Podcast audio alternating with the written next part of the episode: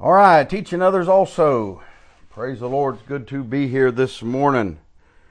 And we're uh, working on fishing for souls, fishing for men. And it's uh, Tuesday morning, the 25th. When I was reading uh, Chambers this morning, I was going to recommend it, especially if you can just have a copy of it or if you have access to the, you know, the traditional one before they made all the edits like they do with everything that's good. That's just mankind's way. Mankind feels the necessity to tweak things. It is amazing, but we do. But I'd recommend his for today. It's called Leave Room for God. And uh, if you get a chance, read that. It's really good. And I say that to say that having key thoughts and letting the Lord bring them in, it's not that that's all that your mind is on. But when we think about fishing for souls, his uh, devotion on leave room for God is is a good application of it. Now we read three passages of scripture, referred to other ones yesterday morning. We're not going to repeat that each day because this will probably take this week to go through this subject of fishing for souls. It might even take longer. And I think that sometimes it's kind of like uh, good food and stuff. It's more palatable if it's in the right proportions. And that's what one of the things we try to do with the broadcast style of of our lessons. Now, I want to think about three things over this course of this study. And it's going to branch out a lot, and I'm not going to limit myself to it, but I as I thought about what is it that, that happens, and let me say, let me let me back up a minute. Hang on. Here's something I see happening. I've always seen it ever since I got saved, started hearing preaching, it didn't make it wasn't as clear to me until I started learning some Bible and listening to some of the old timers. But there is this tendency to shortcut study of the Word of God. Now, there's not a tendency to shortcut listening to other people, but there's definitely a tendency to, to shortcut study. Ecclesiastes says, Much study is a weariness of the flesh, and it is. I have heard Bible believing people, Christians, explain away, you know, the diligence and the the uh, the burden of study. Uh, much study is a weariness of the flesh, and yet he told Timothy, "Study to show thyself approved unto God, a workman that needeth not to be ashamed, rightly dividing the word of truth." And you know, that's not letting somebody tell you how to cut the Bible up.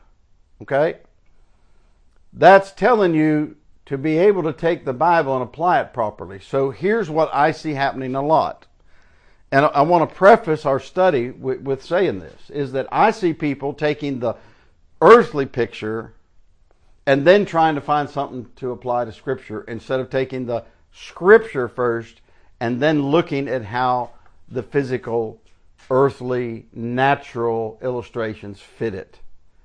And that may not seem like much to you, but it's a big deal. I cannot tell you how many times I've heard preaching and teaching that you could just tell almost immediately if you applied your Bible as the standard that that person just took what they understood of the natural world and our, our subject, for example, fishing for souls. I see guys do this all the time, and it's a lot faster way to prepare a sermon, by the way, it's a lot easier way to prepare a sermon or a lesson, but it's not the deepest spiritual application that a child of God needs. They do this. They look at all the natural world and they pull this out and they pull that out. And here's the problem. They're dealing from their limited personal knowledge, experience, etc., or some just a tree out of the forest if you do not get a picture of the whole forest first and you start pulling trees out, it is not going to help people. Even though it might sound clever, it might. Even though it might have some application, and it might. But I know this for a fact from my own life of understanding the Bible and then answering Bible questions. You know, it's amazing that people do have questions. What does this mean? And what does that mean? And if you spend time with people those questions will come out and you can answer them. Here's the problem a lot of people want a quick, I mean, faster than microwave answer now. They want it faster than sending and receiving a text nowadays. That's the opposite of how God made it. He told us, us to search the scriptures. He told us to seek Him. Now, I'm prefacing not just today's, but the rest of them on this subject for that reason. We're going to look at what the Bible says about it, what the Bible pictures, and then we can look outside at the natural world. So when we talk about fishing for souls, we're going to look at the Bible context first. And this idea, this primary picture, is given to us in the Gospels, in the life of the Lord Jesus Christ, teaching and preaching, and in the lives of the men that he called to be disciples and some apostles. So, in the context, we want to make sure that we keep it in that context and then apply it. For example, most seeking after souls, fishing for souls, is not like going deep sea fishing. Okay? It's not like going sailfish fishing, where you take the at least uh, uh, a, a maximum, usually three lines. You put them up on a kite, or you might have two going, so you got six lines out there, and the bait is all this and that. It's not like that because that's not how the Bible teaches it.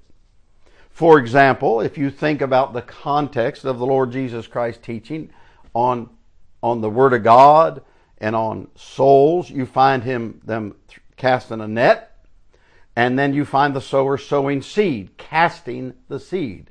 He casts it. Okay? So it's important to keep our primary application in line with the Bible and then learn and then look for little illustrations that might help inspire you a little bit or give you a picture of how to do things. But that's really, really important. And so today when we're looking at it, and I said we're going to look at at the fishers, and then the fishings, and then the fruits. Now there'll be, uh, you know, a wide range of of lessons and thoughts under those ideas. So he said to them, I'll make you to become, follow me, and I'll make you to become. He said in Matthew, I'll make you fishers of men. He told them in the other passage, I'll make you to become fishers of men. So they weren't fishers of men, but they were fishers. But what he had to do in Mark chapter 1 is where he said, Come ye after me, and I will make you to become fishers of men. Okay? Uh, in Luke chapter 5, he said, Fear not, from henceforth thou shalt catch men. So the picture, excuse me, the picture is clear. And that's this. The Lord Jesus Christ is going to use this thing that they know. And by the way, he Paul uses building, for example. There are certain things he uses. He does not say you can use whatever you're doing and apply it. There's very little direct application, for example, with welding because the elements that you're using aren't applicable and, and uh, parallel to things you find in Scripture. Yes, you could do it as far as building a building type thing. But iron and steel in your Bible, if you know your Bible, they don't have the best context at all in your Bible, starting way back in the book of Genesis. So he'll take things like building, he'll take things like agriculture, he'll take things like husbandry and animals, pastoral, okay? But he has a he has his context first, God does, in his book, and then we move out from there so that we don't get a tree here and a tree there and it becomes our forest. We don't get a forest full of one tree. See? So it's not like a man made thing. It's not like a man made forest where man takes all the same tree and wants to run them in a line, you know, uh, like if they're doing a plantation of, of pines to, to produce wood. Okay? So on the fishing thing, it's the same thing. He said, I'll make you to become fishers of men. He said, I will make you fishers of men. He said, From henceforth thou shalt catch men. So these fishers themselves are men, humans. Okay? And whatever the world's done to, to brainwash you or the people that you minister to, if you if you minister the word, whatever God has done, you, first of all, you yourself have to undo that. That prejudice, prejudicial thing in your mind that if someone uses a male pronoun or male word, then that excludes the females and all that. No, it doesn't. It's all included in there because female is a male, fe, feminine form of a male. That's not that that's not that y'all go around acting equal or trying to take each other's roles. It's the opposite. And so when you hear those things, you got to you've got to work against the change that the the God of this world wants to make in people that hear the Bible. But you got to start with yourself. But you've also got to understand that people are having to deal with being bombarded by this. And you can help them. Fishers of men, fishers of souls. I'm not changing your Bible. I'm not putting souls into the into the text of your Bible and, and saying that that should be better translated. No. Helping you get a picture. Fishers of souls, fishers of people. These fishers, they themselves are human, are men. And it's so important to understand that one of the things that gets in the way of people coming to Christ is Christians. Now, wait, not like you might be thinking right away. Yeah, I know those Christians, they live so clean, they think they're holier now. Now, no, no, no, that's not what I'm talking about. That's not what I mean. You, you, you should never ever think that you're going to lead more people to Christ or encourage more people to Christ by living less holy than God told you to live. However, He never told you to have the spirit of the Pharisees. So one of the things that has to happen is what we find happening in these passages. For example, for a few minutes before we close just for today, look at Luke 5 and the context of his statement to Simon Peter about catching men. In the context, he uses their ship. He speaks. The water is just a natural amphitheater, amplification.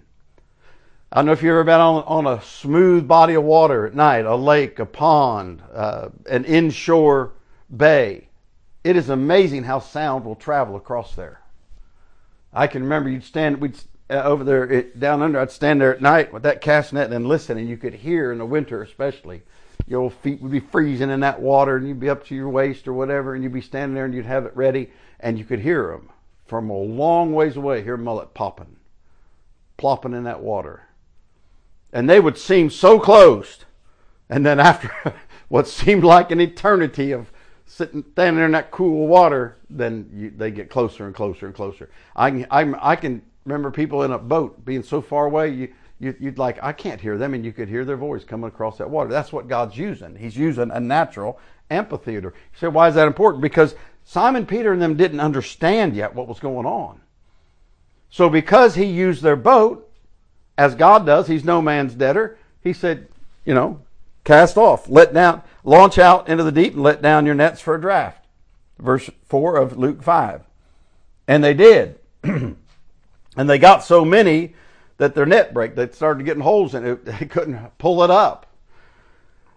so they beckoned for their partners and they came and filled both ships so they began to sink. They, they, they went from catching nothing and washing, they're in there washing their nets out because all they got was junk all night. And a lot of that kind of fishing was done at night. And many times it's a good time, either at night or, you know, dark 30, either side of the clock. And so understand he falls to his knees there and he said, uh, Depart from me, verse 8, I'm a sinful man, O Lord. Do you understand that being a real fisher of souls starts not with self deprecation, but a genuine humility before God? I tell you what I have observed over the last 40 plus years. Almost the, the opposite of people who are talking about soul winning all the time or talking about who they led to Christ. There's, there's this spirit of pride that comes out instead of humility. And there can be a spirit of pride in how many sermons someone preaches or how many tracts they put out or, you know, how many stations they're on. And what we need to start with then today is understanding that the fishers of men are men who themselves were caught by God and it started with humility. Humility is what we need if we're going to be great fishers of souls. See you in the morning.